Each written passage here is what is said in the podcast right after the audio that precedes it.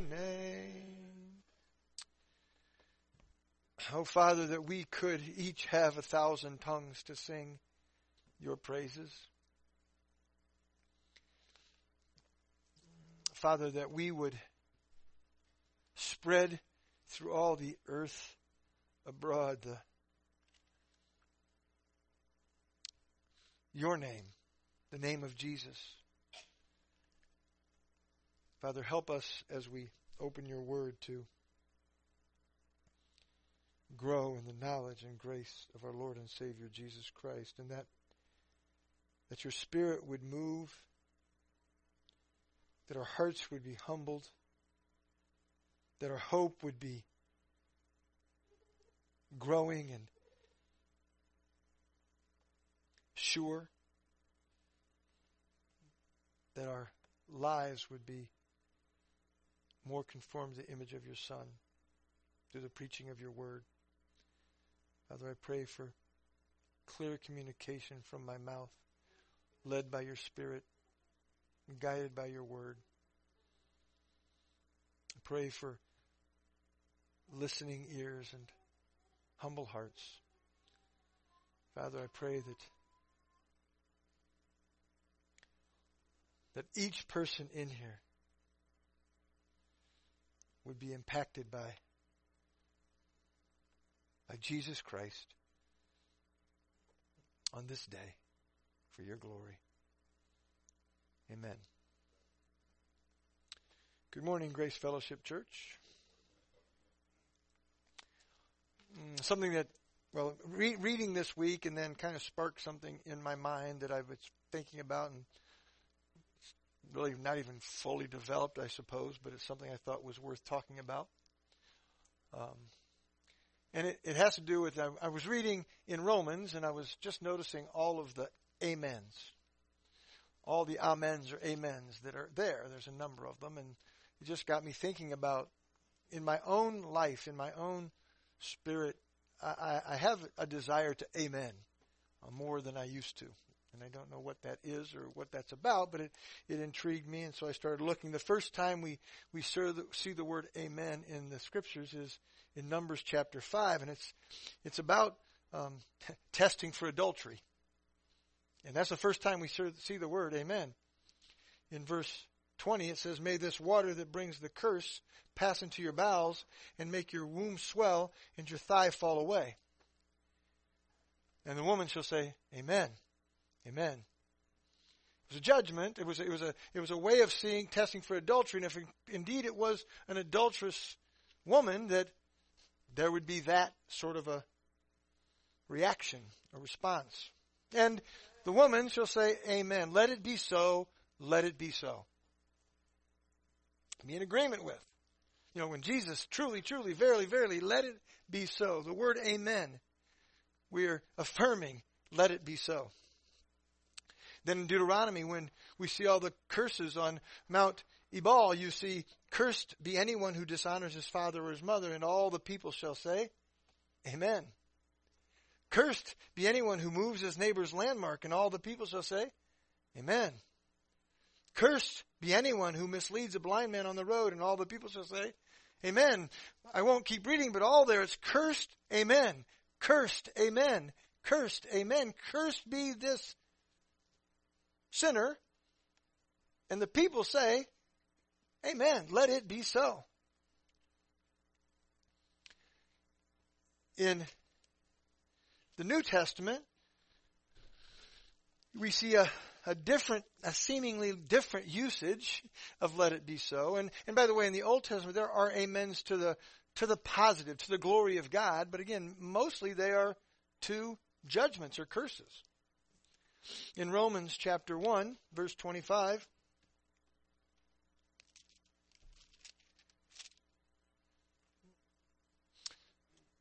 Therefore, God gave them up to the lust of their hearts, to impurity, to the dishonoring of their bodies among themselves.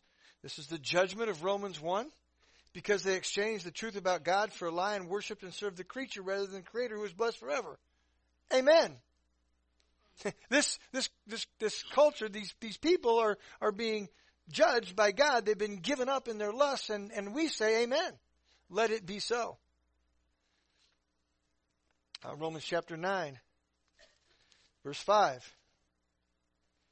To them belong the patriarchs, and from their race, according to the flesh, is Christ, who is God over all, blessed forever. Amen.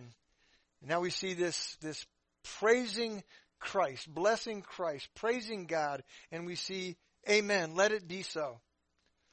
Chapter 11, verse 36. For from him and through him and to him are all things. To him, to God, be glory forever. Amen. Uh, chapter 11, uh, chapter uh, 16, verse 27 in Romans. In, in, as Paul is closing out his letter to the Romans.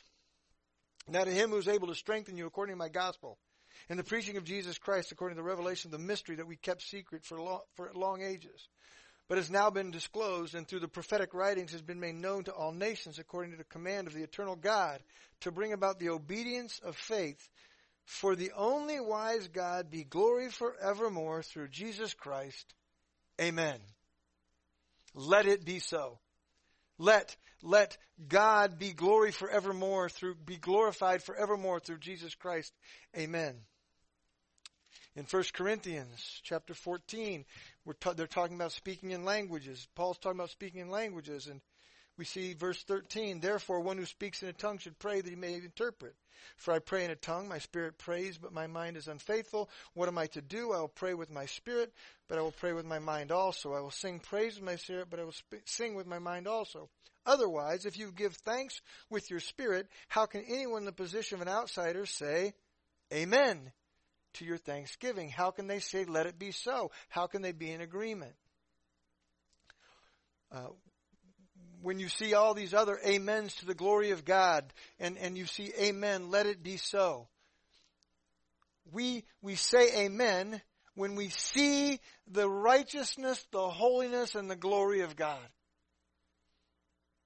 whether that be in judgment or whether, whatever it is about the glory of God. And, and so it brings my mind around to when I listened to, when I was here a week ago Saturday and, and the men were up here teaching, I want to say amen. And I do say amen sometimes.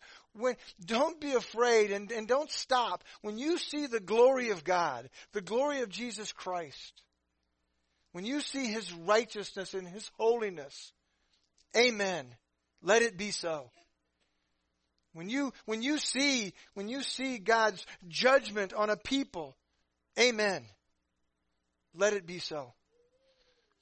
When you, when you, and, and, and to see that and to, to, to say, let it be so, uh, it, it, you know, we have this habit of saying amen after a prayer. It's a habit and it's a fine habit. It's let it be so, what we've prayed. But, but even, even more so, or even in addition to, that we would be a people that actually amen when we see the glory of God.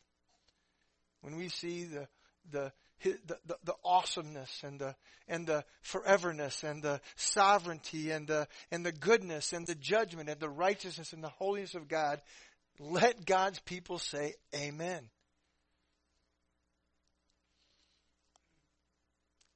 I think it will minister to your soul. I know it does mine. Uh, and whatever your religious background, your Christian background, you know, we, we do or don't say, you know, go some places and I, a friend of mine who preaches, he constantly is asking for amens. I used to really think that was a problem, and I still kind of do because of where that's coming from, but at the end of the day, God's people ought to say amen. Don't be afraid to say amen when you see the glory of God, the sovereignty of God, the judgment of God, the holiness, the righteousness, the beauty of Christ. Like I was preparing this morning and I was saying amen out loud a couple of times as I was preparing for today's sermon. So, there's that. Open your Bibles to Luke chapter 9. Luke chapter 9 is where we are, and we're being verses 21 and 22. We Again, we know after some 18 months of ministering in Galilee, Jesus is ready to set his face towards Jerusalem, toward the cross, ending up uh, his time in Galilee. Remember, they went up to the very northernmost part up by Dan, up to Caesarea Philippi. And he's having some time where, again, the focus of his public ministry is now going to narrow down more to the 12. So he's spending time with the 12.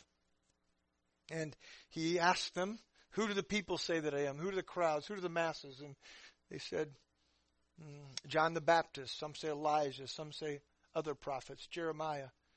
But who do you say that I am? And we saw last week that, that Peter, in representing all of them, had the, the, the correct answer, and I, I would say the correct answer up to that point. The correct answer up to that point was the Christ of God. That was the answer he gave, and, and we know that, that he, he received that revelation from God. That's nothing that a man can understand on his own. And so we, we talked about and considered, and I hope you have been considering the most important question that you will ever ask, be asked and answer is, who do you say that Jesus is?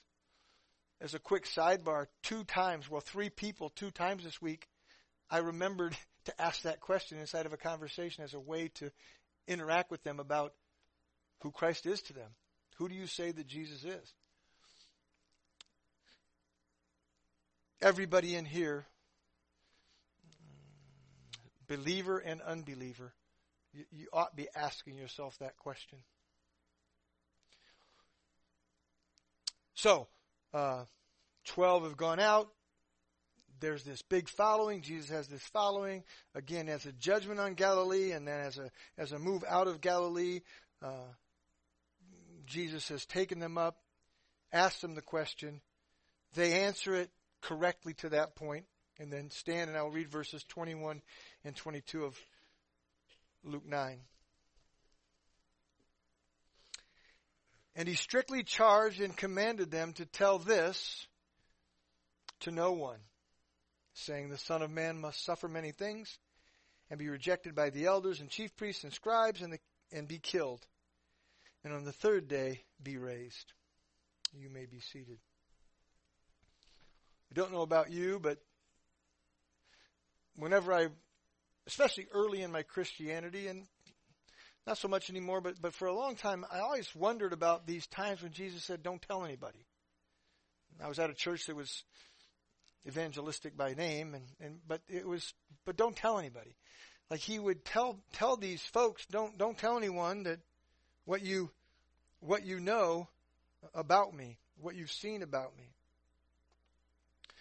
Don't tell this truth, this truth that that the answer was that Peter had given the Christ of God. Don't don't tell anyone that. You know, I, I, I thought these these apostles and all Christians by extension, but these apostles, these were his messengers, and they were they were told to tell the world of of who he is and and how he is salvation and all about that. Uh, remember, there's this misunderstanding that the that the masses have, and and I would say even today, there's a misunderstanding that most people have of, of who Jesus is. And, and this was true for these apostles. They, they were calling him uh, John the Baptist or Elijah or another prophet, which isn't accurate. And, and they had the most correct answer, the Christ of God, and yet they were told, don't tell anyone. Tell no one I am the Christ of God. And, and this wasn't just some mild request that Jesus was making. This is what it says, and he strictly charged. The word there is ep- command, give a warning implying a threat, to charge under penalty. He strictly charged and commanded, parangeleo. It was a military term. So, so he warned them strictly. He warned them and he told them, he commanded them, do not tell anyone who I am. Tell no one. Why would he so firmly and aggressively tell them to keep silent as to his identity? Well, because who was Israel looking for? They were looking for a king. They were looking for the Messiah. They were looking for the Christ of God. And who they thought that was going to be was someone who would come and be an earthly king that would bring Israel back to being a great nation. That's what they were looking for. In John 6:15 in John's gospel, perceiving then that they were about to come and take him by force to make him king. Jesus withdrew again to the mountain by himself. The people of Israel had the wrong idea of what the Messiah of God was going to come to do. They had a temporal or earthly mindset of, of who he was. And, and as he's getting, remember, he's had this huge following in Galilee. People are following him all around. He just fed 20,000 plus people. They followed him again the next day to get more food. It's a large following and they're trying to take him away. Remember, he can't even hardly walk and they want to make him king. And, and so Jesus tells them it's not time for, to be, to reveal who I am. In, in due time, Jesus is going to reveal this himself. In, in Matthew 26, during the last week of his earthly life, Jesus remained silent, and the high priest said to him, I adjure you by the living God, tell us if you are the Christ, the Son of God. Jesus said to him, You have said so, but I tell you, from now on you will see the Son of Man seated at the right hand of power and coming on the clouds of heaven. This, this, when, when Jesus told the high priest in the Sanhedrin that he is the Christ, and not only is the, he's the Christ, he's also the Son of Man that will be seated at the right hand of God. He's also God. What did it cause them to do? Put him to death. In Luke 22, 66. After Jesus was arrested in the Garden of Gethsemane. When day came, the assembly of elders of the people gathered together, both chief priests and scribes, and they led him away to their council, and they said, If you are the Christ, tell us. But he said to them, If I tell you, you will not believe. And if I ask you, you will not answer. But from now on, the Son of Man will be seated at the right hand of power of God. So they all said, Are you the Son of God then? And he said to them, You say that I am. So when the timing was right, Jesus was going to tell these Jewish religious leaders that he was the Christ of God. And that he was the Messiah. He was also the Son of God and God himself. But, but right now, in the end of his Galilean ministry, was not yet time for this to be revealed. These twelve were told by him in very very strong terms with warnings and of penalty. Do not tell anyone. And then he tells them why. The passion of Christ foretold.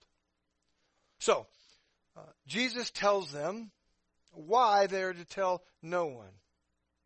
Because God has a plan, saying, The Son of Man must suffer many things and be rejected by the elders and chief priests and scribes and be killed on the third day be raised. The passion of the Christ. What is the passion of Christ? The movie, The Passion of Christ that, that came out. We hear it called Passion Week. You'll hear me refer to that. What is, what is that about? Well, when he says saying the Son of Man must suffer, the word there for suffer in the Greek is Latin word pati, to endure, to suffer, to be in pain. Christ must suffer. The Son of Man must suffer all things. So he says, God, the reason you're to tell no one is it's not time because there's more things that have to happen. See, we're in Galilee. What has to happen is the Son of Man has to go and stand before the Jewish leaders, the elders, the priests, and the scribes, and be rejected by them. He tells them for the first time in Luke's gospel, this is what has to happen. This is why you're not to tell anyone who I am. It's not time. It's not time for this to be revealed. It's not time for, for God's plan to, to come to fruition, the plan of redemption. Right now, we have to wait, so tell no one. I, the Son of Man, must suffer and must be rejected. The Messiah, as we see 700 years earlier in the book of Isaiah, behold, chapter 52, verse 13, Behold, my servant shall act wisely, shall be high and lifted up, and shall be exalted. As many were astonished at you, his appearance was so marred beyond human semblance, and his form beyond the children of mankind. Down in verse chapter 53, verse 2, he was despised and rejected by men, a man of sorrows and acquainted with grief. And as one from whom men hide their faces, he was despised, and we esteemed him not. Surely he has borne our griefs and carried our sorrows, yet we esteemed him stricken, smitten by God, and afflicted. He was pierced for our transgressions. He was crushed for our iniquities. Upon him was the chastisement that brought us peace, and with his wounds we are healed. All of the things that Isaiah had prophesied. This is what he's saying here in this, in this explanation. He's saying, don't tell anyone who I am because the Son of Man must suffer and be rejected in the ways that was prophesied about the Son of Man. And that's not going to happen if, if in Galilee I'm taken away to be some earthly king. The scribes and the Pharisees and the leaders, we're not even in Jerusalem. We've got to go and present this to those that will will, will have me put to death. Therefore, I, verse 12, I will provide, divide in proportion with many. And he shall divide the spoil with the strong because he poured out his soul to death and was numbered with the transgressors. Yet he bore the sin of many and makes intercessions for the transgressors. This wasn't ready to happen. If he was arrested in Galilee, if it was revealed that he was the Messiah, they would not get to Jerusalem where he would be able to suffer many things. Psalm 118:22 this word for uh, rejected is uh, apodisomai and, and it's used in the Septuagint in Psalm 118:22 the stone that the builders rejected has become the cornerstone. Isaiah 28:16. Therefore, thus says the Lord God, Behold, I am the one who is laid as a foundation in Zion, a stone, a tested stone, a precious cornerstone of a sure foundation. Whoever believes will not be in haste. This, this, this cornerstone, this stone that the builders, the builders needed to reject this stone. The builders of Judaism, the builders of the temple, he had to be rejected by them. This was prophecy. He had to be killed. He had to be mocked and beaten and, and suffer passion. He had to suffer many things, be rejected and be killed and raised on the third day. And so it wasn't time. This cornerstone hadn't been rejected. Remember, he's got a big following. Right now, he's very popular. People are following after him to get the miracles. They're, they're listening to his teaching. He has lots of disciples. Remember, the Pharisees are starting to grumble, but we're up in Galilee. They're, that's, not the, that's not the high priest in the Sanhedrin. That's just some other religious leaders. For the most part, he has a favorable following. And so he says to them, Tell no one. And it Luke doesn't mention in his gospel, but in, in Matthew's gospel, how does Peter respond? Then he strictly charged the disciples to tell no one that he was the Christ. From that time, Jesus began to show his disciples that he must, by the way, day, go, must, has to happen.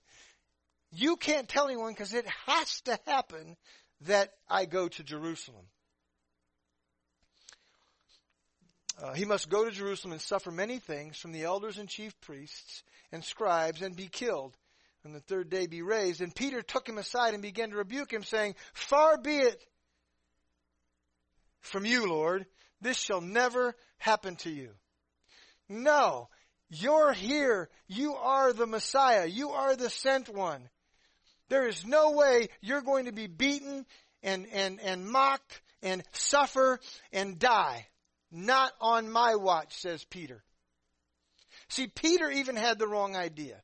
He had the complete answer. The most complete answer is, you are the Christ of God. You are the Messiah. But he had a misunderstanding of who the Christ of God was to be. He didn't realize there needed to be this, this death and resurrection. He didn't know the full picture. He knew that he was the Christ of God, but again, thought that it should be a temporal deliverance for Israel. To be making them a great nation. The twelve don't have this full picture. They don't have the full picture of who Jesus is. So even when they, when he said to them, who do you say that I am? He answers rightly as given by God, the Christ of God, the Messiah of God, the, the, the anointed one, the promised one. But then he doesn't understand, they don't understand the God's plan. The God's plan would include going to Jerusalem, being rejected, suffering many things, being killed, and rising on the third day. So he tells them for now, tell no one. There will be, there will be in the life of these twelve a time when God's plan of redemption will have been completely revealed. In, in, in, they will see, these 12 are going to witness and be part of and watch this unfold. They're going to watch him be rejected. They're going to watch him suffer many things. They're going to be there to watch Passion Week, except 11 of the 12. These apostles are going to be there to see that. They're going to see him be spat upon and crown of thorns and mocked and beaten and whipped. Even to the point they're going to deny knowing him. But they're going to witness these things happening. They're going to see his resurrected body. They're going to spend 40 days with him before he ascends. So the full revelation will come to them and then it will be time. So anytime Jesus says it's not time yet, don't tell anybody, it's nothing for us to take to heart. Don't tell anybody was simply because the complete plan of redemption had not unfolded. It would be premature for you to go tell anyone, these 11. But now go and tell. The last instruction Jesus gave to the, to the 11, this was after Passion Week and after 40 days of living with Him in His resurrected body right before he ascended, the last instruction he gives them, Luke 24, 44. Then he said to them, These are my words that I spoke to you while I was still with you, that everything written about me in the law of Moses and the prophets and the Psalms must be fulfilled.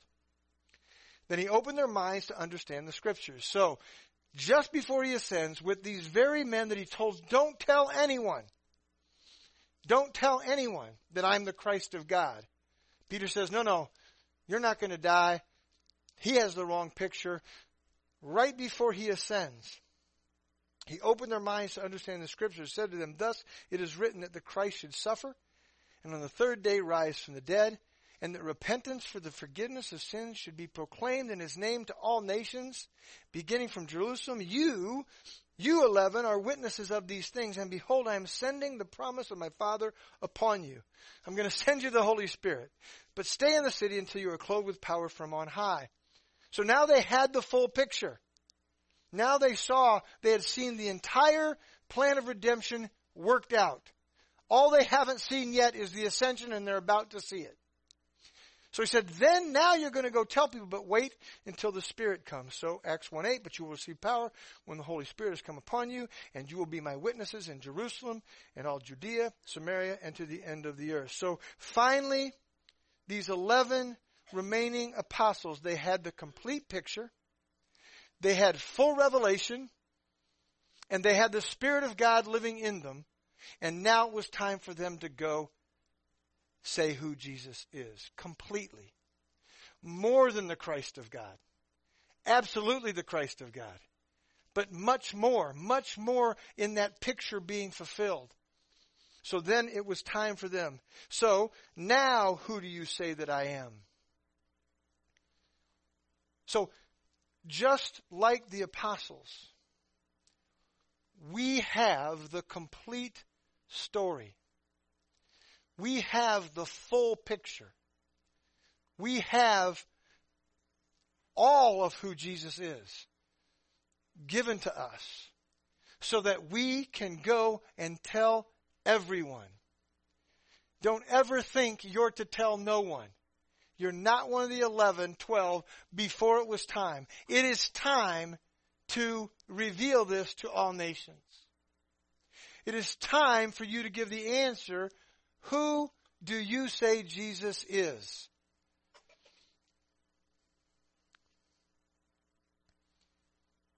We have full revelation from these 11 and those that traveled with them.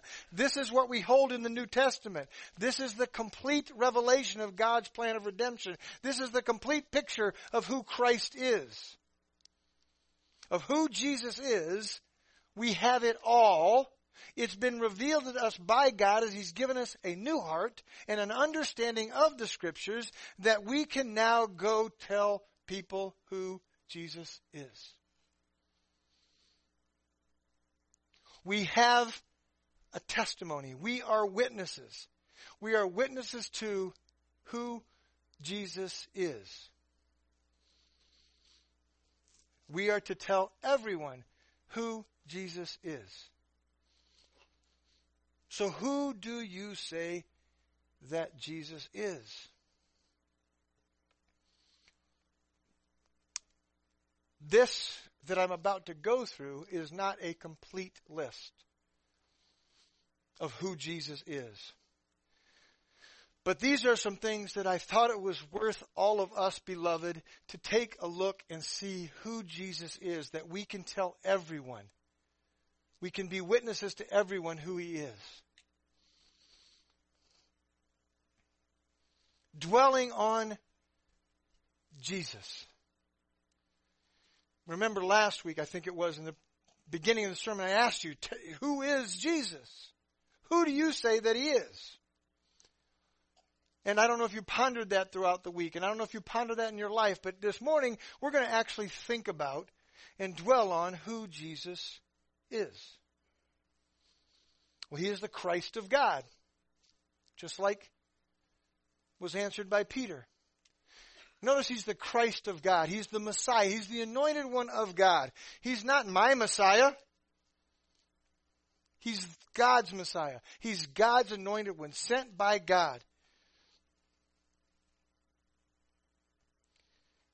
Remember what God's, the Christ of God was sent for. God's anointed one was not sent to give me a better life now. He wasn't sent for an earthly kingdom. The Christ of God was sent to save sinners,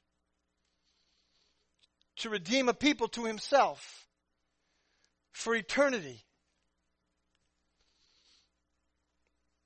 So he is the Christ of God. Jesus is God. That's who else Jesus is. John, John, who was one of these eleven that was told, don't tell anyone now, who later would be telling everyone as he wrote these words that we see here in the Gospel of John. In the beginning was the Word, and the Word was with God, and the Word was God. Jesus is God. Colossians 2 9, for in him the whole fullness of deity dwells bodily. This is who he is. Jesus is God. Look, don't just let these things go in your ears and through your mind and out the other side. Who do you say that Jesus is? He is God. That's who he is. He is our Savior, beloved. Matthew 1:21 she will bear a son and you shall call his name Jesus for he will save sozo his people from their sins. In Luke 2:11, the angel of God says that unto you this day is born a savior, soter. He is our savior.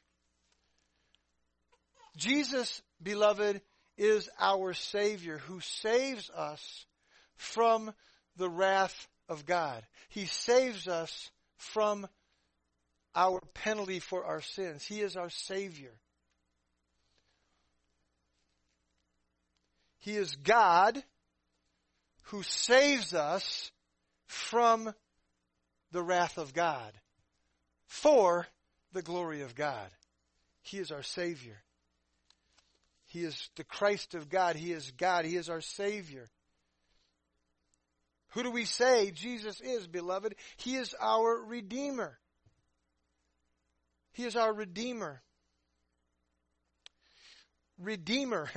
Uh, the word in Ephesians 1 7, in him we have redemption, liberation procured by the payment or ransom. He has ransomed us. He has redeemed us. He has purchased us. 1 Corinthians 7:23 You were bought with a price. Do not become slaves of men. We were bought with a price. He has redeemed us. In we have redemption. In him we have redemption through his blood, the forgiveness of our trespasses according to the riches of his grace. He has came, he has come not to serve, but to give his life a ransom for many. He has ransomed us. He has redeemed us. He has purchased us. He is your redeemer. You are his. Jesus is God's Christ. He is God. He is our Savior. He is our Redeemer. He is the propitiation for our sins. The propitiation to gain or regain favor or goodwill. The word hilasmos. To expiate. To extinguish guilt incurred by. He has extinguished our guilt. He has regained or gained favor with God for us. 1 John 4:10 In this is love, not that we have loved God that he loved us and sent his son to be the propitiation for our sins. He has appeased the anger of God that was upon us due to our sin. He is the Christ of God. He is God. He is our Savior, beloved. He is our Redeemer. He is the propitiation for our sins. He has appeased the wrath of God. This is, this is who you say Jesus is. This is who He is. He is now our advocate. He is our advocate. One who pleads for another. One who pleads another's cause before a judge. 1 John 2 1 My little children, I'm writing these things to you so that you may not sin. Don't sin, beloved. But if anyone does sin, since we do sin, we have an advocate with the Father, Jesus Christ the righteous. When we sin, beloved, who you say Jesus is, is your advocate. He is pleading your cause before God anytime you sin. That's who Jesus is. He is, he is advocating. They are forgiven. Their sins are covered by my blood. When the Father would see Matthew's sin, Jesus is advocating for him. He is, he is pleading Matthew's cause, saying, no, he's ours, he's mine, I've purchased him. I'm going to advocate for him. I'm going to plead his case before you, God. This is who Jesus is. He's our advocate. He is our defender. He is our mediator, an intermediary who interposes between two parties. We've talked about this on Wednesday night recently. He is our mediator. He is the one who brings peace between two parties. He is the intermediary between us and God. 1 Timothy 2 5, for there is one God, and there is one mediator between God and men, the man Jesus Christ. We need no one else. Who we say Jesus is, is our mediator, the one and only mediator between us and God, and we need no one else. He has brought peace between us. We have been reconciled to God by our mediator. And he forever keeps that peace. We don't, there is no other mediator. See, we, we say Jesus is the one mediator. A Roman Catholic would say, well, you have the mediatrix Mary. No, we need no other mediator. That's who we say Jesus is. That's who we tell people Jesus is. He's our advocate. He's our mediator. He's our intercessor. Ongoingly intercedes on our behalf. He, he is the ongoing go-between. Romans 8:34 Who is to condemn Christ Jesus the one who died more than that who was raised who is at the right hand of God who indeed is interceding for us Right now right now who we say Jesus is is our our intercessor he is at the right hand of God praying for us interceding for us Hebrews 7:24. But he holds his priesthood permanently because he continues forever. He forever lives as the great high priest. Consequently, is able to save to the uttermost those who draw near to God through him, since he always lives to make intercession for them. Christ, Jesus, is at the right hand of the Father, interceding for his people. Forever and ever. John 17, 9, I'm praying for them. I am not praying for the world, but for those whom you have given me, for they are yours.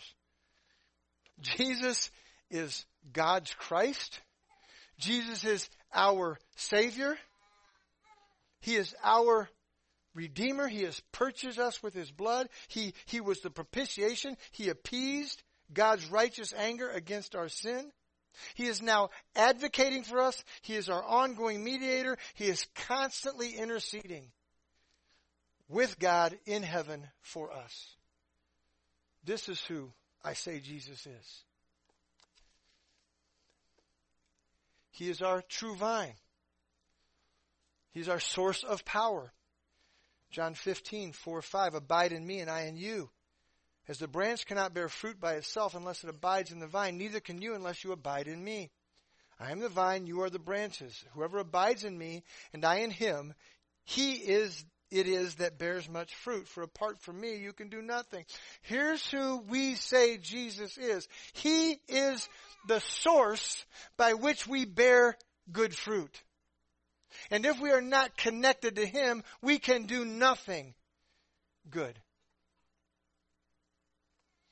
Jesus is my source of righteousness. The only way to do any good is because I am connected to Him. And if I don't abide in him, I will do nothing good. I cannot. This is who Jesus is. He is the true vine. Who do we say Jesus is? Beloved, we say he is our Lord and our master. 1 Peter 3:15 But in your hearts honor Christ the Lord as holy set him apart as Lord. Colossians 4:1 Masters treat your slaves justly and fairly knowing that you also have a slave, a master in heaven. You earthly masters, you have a master in heaven, Kurios. Jesus is our Lord and our master. He owns us. He is from where we get all of our instructions on living life. That's who we say He is. And we don't just say it with our mouths, we believe it in our hearts that He is Lord, that He is Master. He is the one that's going to give us our instructions we, we believe in our hearts and we confess with our mouths that Jesus is Lord. This is who we say He is. He is our Lord, our Master. He is our shepherd. We are His sheep. We need His provision, His protection, and leading. I say, Jesus is my shepherd, and I shall not want. I say that all my provision and all my protection and all of my leading comes from Jesus. That's who we say Jesus is. He is our shepherd. 1 Peter 2:25 for you were straying like sheep but have now returned to the shepherd and overseer of your souls. He is the shepherd of my soul. Without him I would go astray. That's who I say Jesus is. My shepherd. Without him I'd have nothing, could do nothing, and would do nothing but go astray. 1 Peter 5, 3. See, pastor, elders, under shepherds, not domineering over those in your charge, but being examples to the flock. And when the chief shepherd appears, you receive the unfading crown of glory. He is the shepherd of our souls, and he has provided us under shepherds. But he is the shepherd of our souls.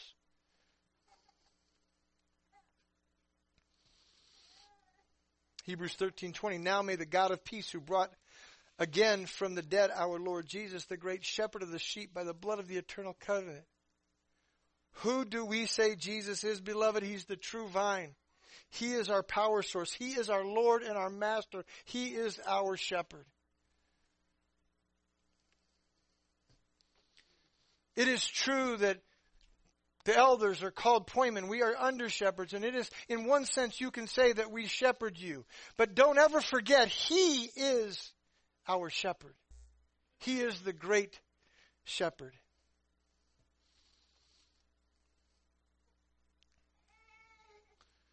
Chief shepherd. Who else is Jesus? Jesus is the cornerstone. He's the cornerstone of our Christianity. He is the cornerstone of our faith. Acts 4:11 This Jesus is the stone that was reject, rejected by you. He's telling the Jewish leadership, he was rejected by you, you you scribes and Pharisees and high priests, you builders. He was rejected by you. He has become the cornerstone. He is the cornerstone that the church, that our faith, our Christianity is built upon. This is who we say He is.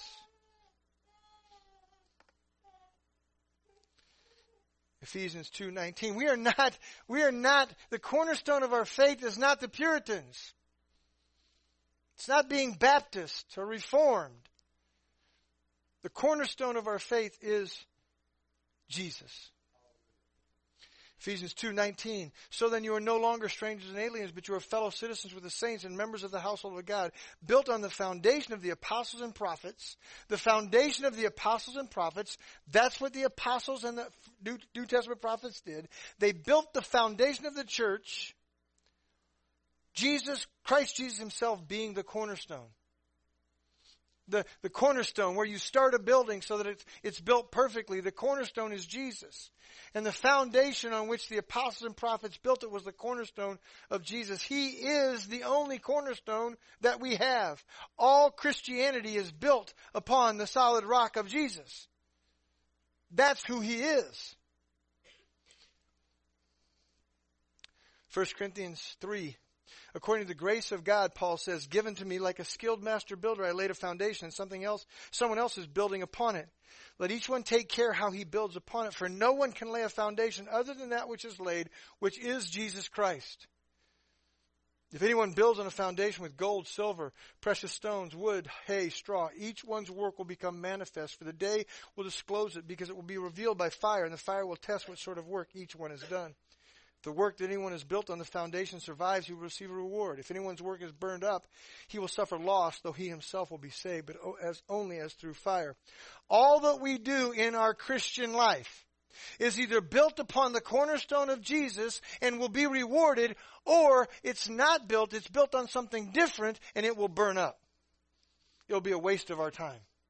He is the cornerstone on which we build our lives, our Christianity, our faith our religion, if you will. This is the cornerstone. He is. That's who He is.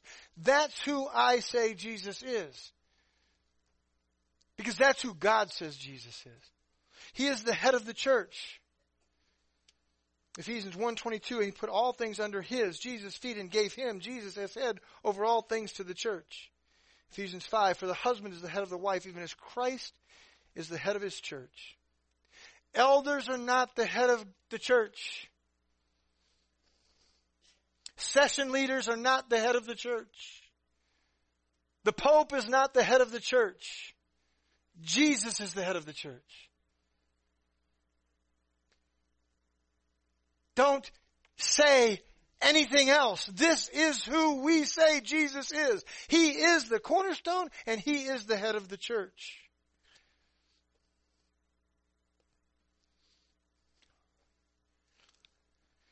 He is the coming judge. John 5:22 for the Father judges no one has given all judgment to the Son. Acts 10:42 and he commanded us to preach to the people and to testify that he Christ is the one appointed by God to be judge of the living and dead. All eternal souls will stand before Jesus as judge. This is who we say Jesus is. Acts 17:31 because he has fixed a day on which he Jesus will judge the world in righteousness by a man whom he has appointed. And of this given assurance to all by raising him from the dead. God will judge the world by Jesus Christ who he's appointed to be the judge. Revelation 19:11 then I saw heaven open and behold a white horse the one sitting on it is called faithful and true and in righteousness he judges and makes war. He will not return. Here's who we say jesus is. He will not return as the redeemer or the savior for those who have not believed. He'll return as the righteous judge. And he will make war against all of those who have not believed on him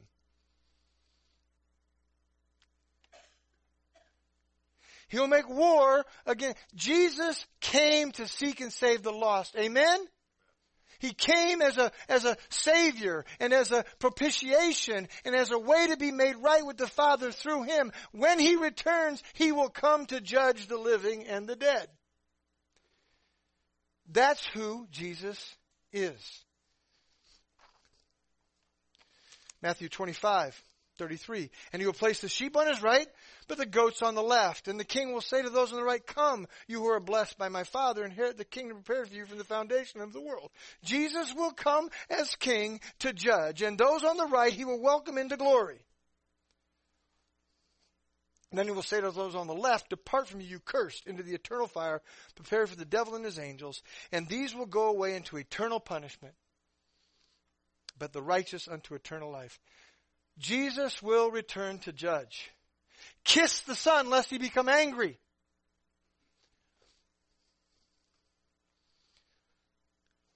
Who do we say Jesus is as Christians? He is the future judge of all souls, guilty or innocent, guilty or forgiven. He's the cornerstone. He's the head of the church. He's the future judge of all souls. He is the King of kings and the Lord of lords. But think about that. This is who he is. He is the King, small k, of all, or large K of all small k kings. He is the large L Lord of all small l lords. He is the King of kings and the Lord of lords. He's not equal to anyone. He is the sovereign. He is the forever, forever eternal King. Revelation 17:14. They will make war on the Lamb, and the Lamb will conquer them, for he is Lord of lords and King of kings. And those with him are called and chosen and faithful. Revelation 19:13 He is clothed in a robe dipped in blood and by the name which he is called is the word of God. And the armies of heaven arrayed in fine linen, white and pure, were following him on white horses. From his mouth comes a sharp sword with which to strike down the nations, and he will rule them with a rod of iron. He will tread the winepress of fury of the wrath of the God of God Almighty. On his robe and on his thigh he has a name written, King of Kings and Lord of Lords. This is who Jesus is. He is coming to judge and to rule and to reign and make war against those who are not right with him.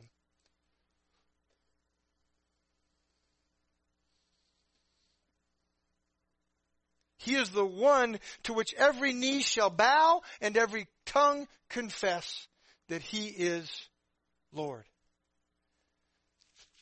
This is who Jesus is.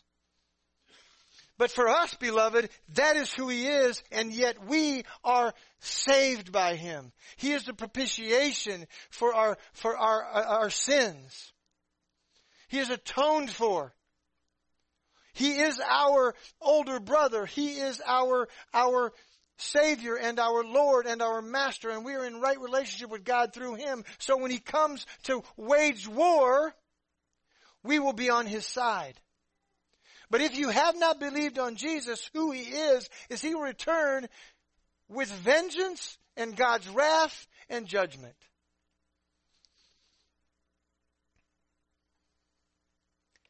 Jesus is also our bridegroom. This is who we say he is. Beloved, he is our forever, there is going to be a forever marriage that will be consummated in heaven between his bride, the church, and himself. And we, we, the bride of Christ, the bride of Jesus, he will be our forever husband. He is our bridegroom. Revelation 19:7 Let us rejoice and exult and give him the glory for the marriage of the lamb has come and his bride has made herself ready. Revelation 21:2 And I saw the holy city New Jerusalem coming down out of heaven prepared uh, from God prepared as a bride adorned for her husband. Jesus is our forever husband in glory. This is who Jesus is. We will be in perfect right relationship with Jesus for all eternity. For us, beloved, this is who we say Jesus is.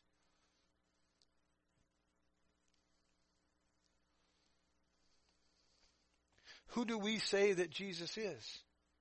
As God's elect, as God's people, as God's adopted children we say that He is the Christ of God. He is the anointed of God. He is God. He is God. Jesus, God the Son, came to live as a man. He is our Redeemer. He is the propitiation for our sins. He is our advocate and our mediator and our intercessor. He is the true vine.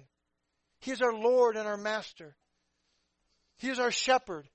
He is the cornerstone of our Christianity, of our faith. He is the head of the church. He is the coming judge. He is the King of kings and the Lord of lords, and He is our forever bridegroom.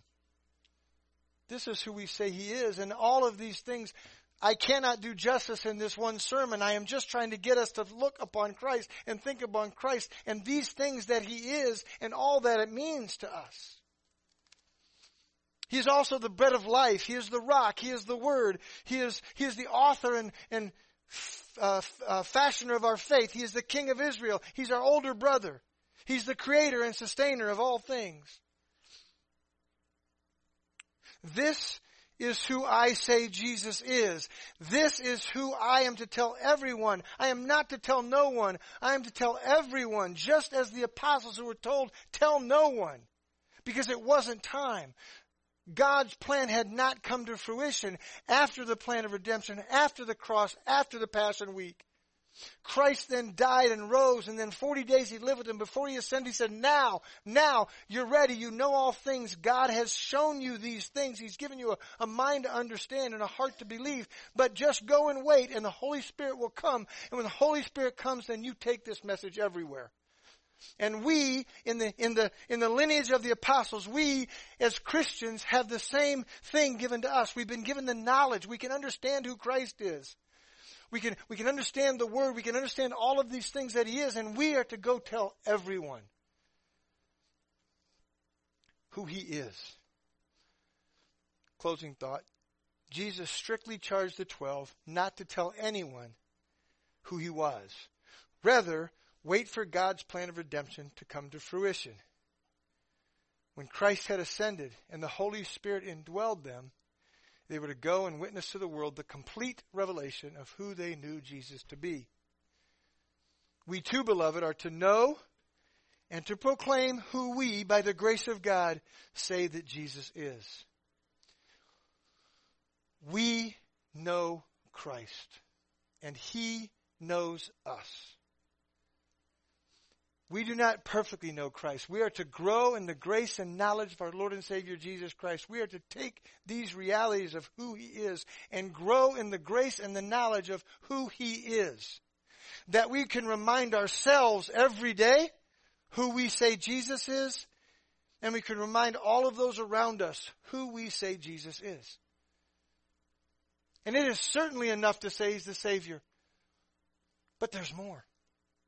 Certainly enough to say he is God, but there's more. Redeemer, propitiation, advocate, intercessor, shepherd, King of kings, Lord of lords, cornerstone, head of the church. All of these realities of who he is, this is who we say. Do you remind yourself of these things? Do you tell yourself these things? Do you know these things? Do you remember these things? Tonight we'll take the Lord's Supper. We're told, remember Christ. Remember Him. God has shown us, beloved, by giving us new hearts. God has given us eyes to see and ears to hear. We can know Christ. We do know Christ and we can grow in the grace and knowledge of Christ. We can understand His Word and we can believe it. And so it is no longer time to tell no one. It is time to tell everyone, starting with yourself. Who do you say that Jesus is? Proclaiming the name of Jesus into our own hearts and into the listening of others. Go tell everyone. No longer go tell no one. It is time. God's plan is fully revealed. Christ has lived in the flesh. He's died. He's risen. He lives forevermore, going to return to judge and to be a, a bridegroom to his bride for all eternity. Father, we thank you for your word again. We thank you for the answer to the question of who we say Jesus is. Father, we say He is who you say He is through your word. We affirm and proclaim the reality of your scriptures being your word, written down by these men who were told to tell no one until it was time. And Father, now in time we've been given your word. I pray today that we would dwell on Christ, that we would truly think on all of the things, all the characteristics, all of the realities of who He is. And Father, at different times throughout our day, help us to remember that we have an advocate. Help us to remember that He is the King of kings and the Lord of lords. Help us to remember He is God and that He is the head of the church. Father, help us that, that He is our Lord and our Master.